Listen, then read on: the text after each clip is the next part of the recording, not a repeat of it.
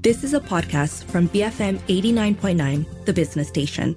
917 Monday the 19th of December and of course you're listening to uh, the morning run. Now quick update on the FBM KLCI which is still in the red currently down 0.3% but in the meantime we're turning our attention to our friendly neighbors down south and taking a look at their stock market because the Singapore Times Index uh, is one of the better performing markets. It is up 4 4.5% on the year to date basis.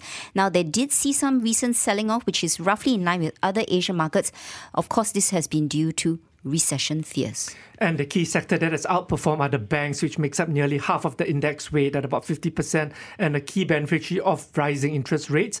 The Fed said recently it expects to maintain a monetary tightening cycle for longer than the market had anticipated. With 2022 already coming to a close, how should investors be thinking about their portfolios in Singapore? And what would be the common investment theme for the year ahead? Also, with interest rates in the US likely peaking in the first half of 2023 or even longer, should investors start to revisit S-REITs? For thoughts on this, we speak to Geoff Howie, market strategist at the Singapore Exchange. Good morning, Jeff. Always good to speak to you. Now, Singapore looks set to be one of the best performing major Asian equity markets. It's up 4.5% on a year to date basis. What continues to drive this robust performance? Well, good, yeah, good morning, Xiaoning, uh, Philip, and Jansen. Uh, okay, so so it's ranked uh, definitely is the most defensive advanced economy benchmark this year, uh, and it's quite considerable when you look at the STI. It's on a total return basis, which includes reinvested dividends, it's up 8% versus a 16% decline for the FTSE Developed Index. And look, I think as you as you said just before, uh, we are a global financial hub. Financial services are a crucial cornerstone to our stock market as well. So that trio of banks, they make up uh, not just close, as we said, 45% of the STI, but they also make up 20% of our total market cap. They made made up this year even more than a quarter of the day to day daily stock market trading turnover as well. Um, so, so they they by comparison, when you consider we're in the mid 40% of the STI, global banks they comprise less than 5% of the tech heavy FTSE developed index. So really what's what's helped make these banks and in turn the STI considerably defensive was on the back of the higher interest rates. The trio of banks have reported eight consecutive quarters of quarter on quarter net interest income growth. Uh, I think the combined third quarter net interest income was close to seven and a half billion Sing dollars, and that was up 1.3 billion Sing dollars alone from the second quarter. And at the same time, the trio have continued to grow their loan books uh, with middle single digit percentage growth guidance. Um, as we said, tech sector mattered right from the outset of the beginning of the year. Our tech exposure in the STI is really limited to one provider of high tech manufacturing services, whereas you consider the MSCI Singapore Index. Which does include two regional e commerce plays, that declined 9%. So you can see sector composition is really super important when it comes to index, benchmarking, no matter what country you're looking at. Um, as of mid December, that high tech manufacturer in the STI, though, was among the 20 most defensive regional tech stocks with 2 billion uh, US of market cap. And just one more further point, Shining.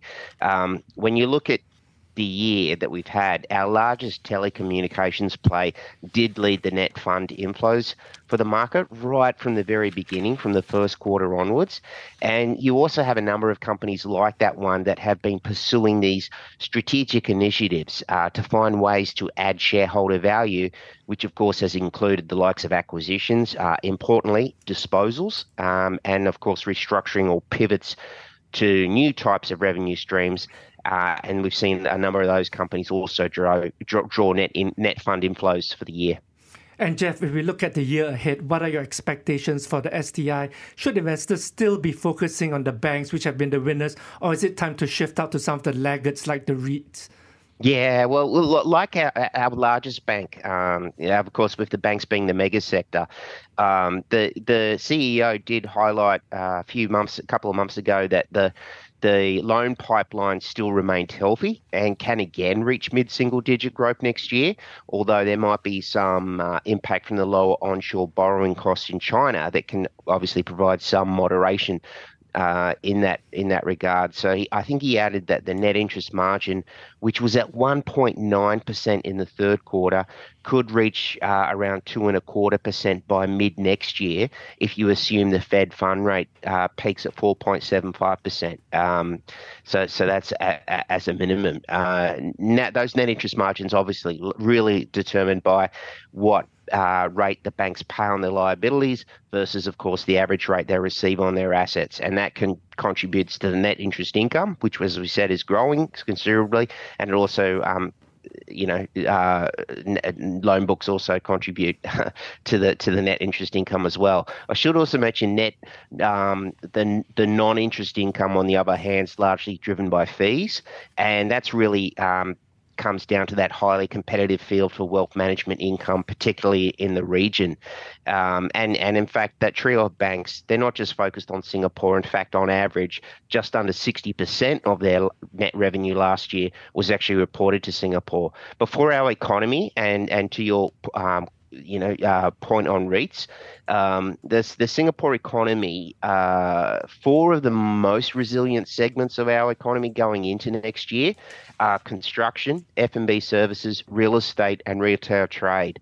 The thing is, though, those four segments they only comprise less than ten percent of our economy, but they are still very well re- represented by multiple companies and REITs in the Singapore stock market.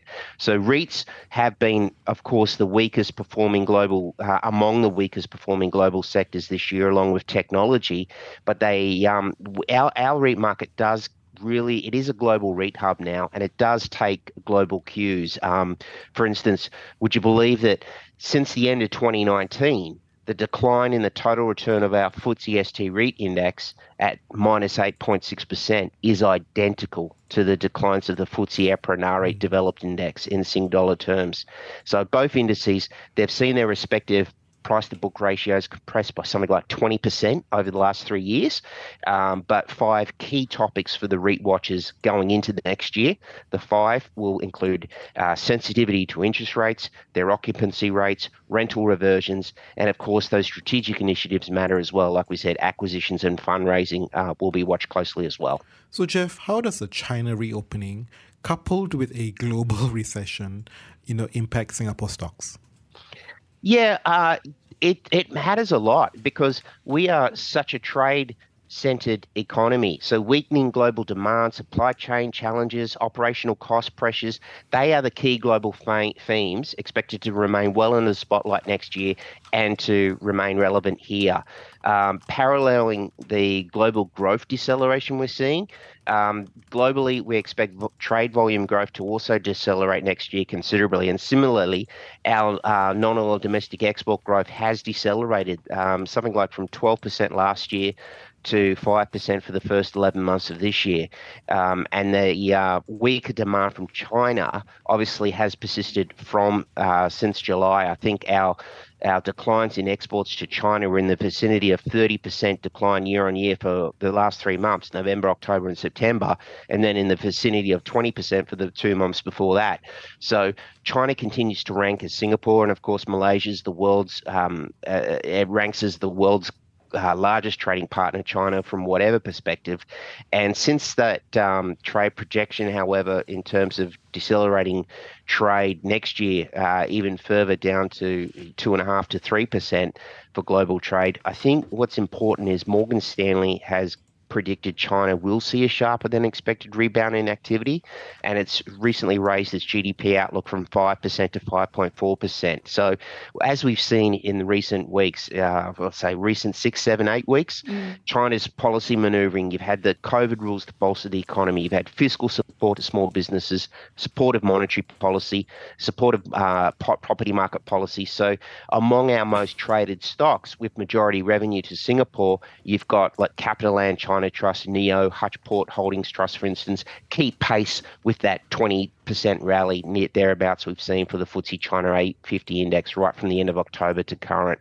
And just one more point, if I can add, uh, pre-COVID, one in five tourists to Singapore actually did come from China. Oh. So the yeah, so the optimization of its dynamic COVID policy particularly for outbound uh, tourism will impact tourism flows to Singapore. So that impacts the likes of obviously Singapore Airlines, Genting Singapore, CapitaLand Integrated Commercial Trust, Ascott Trust, and Mapletree Pan Asia, just to name a few. Okay, thank you very much for your time. That was Geoff Howie, market strategist at Singapore Exchange. Looks like it's going to be another positive year for Singapore.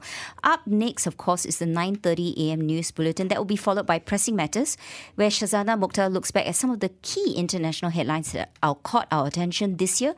Keep it here, BFM 89.9. You have been listening to a podcast from BFM 89.9, the business station. For more stories of the same kind, download the BFM app.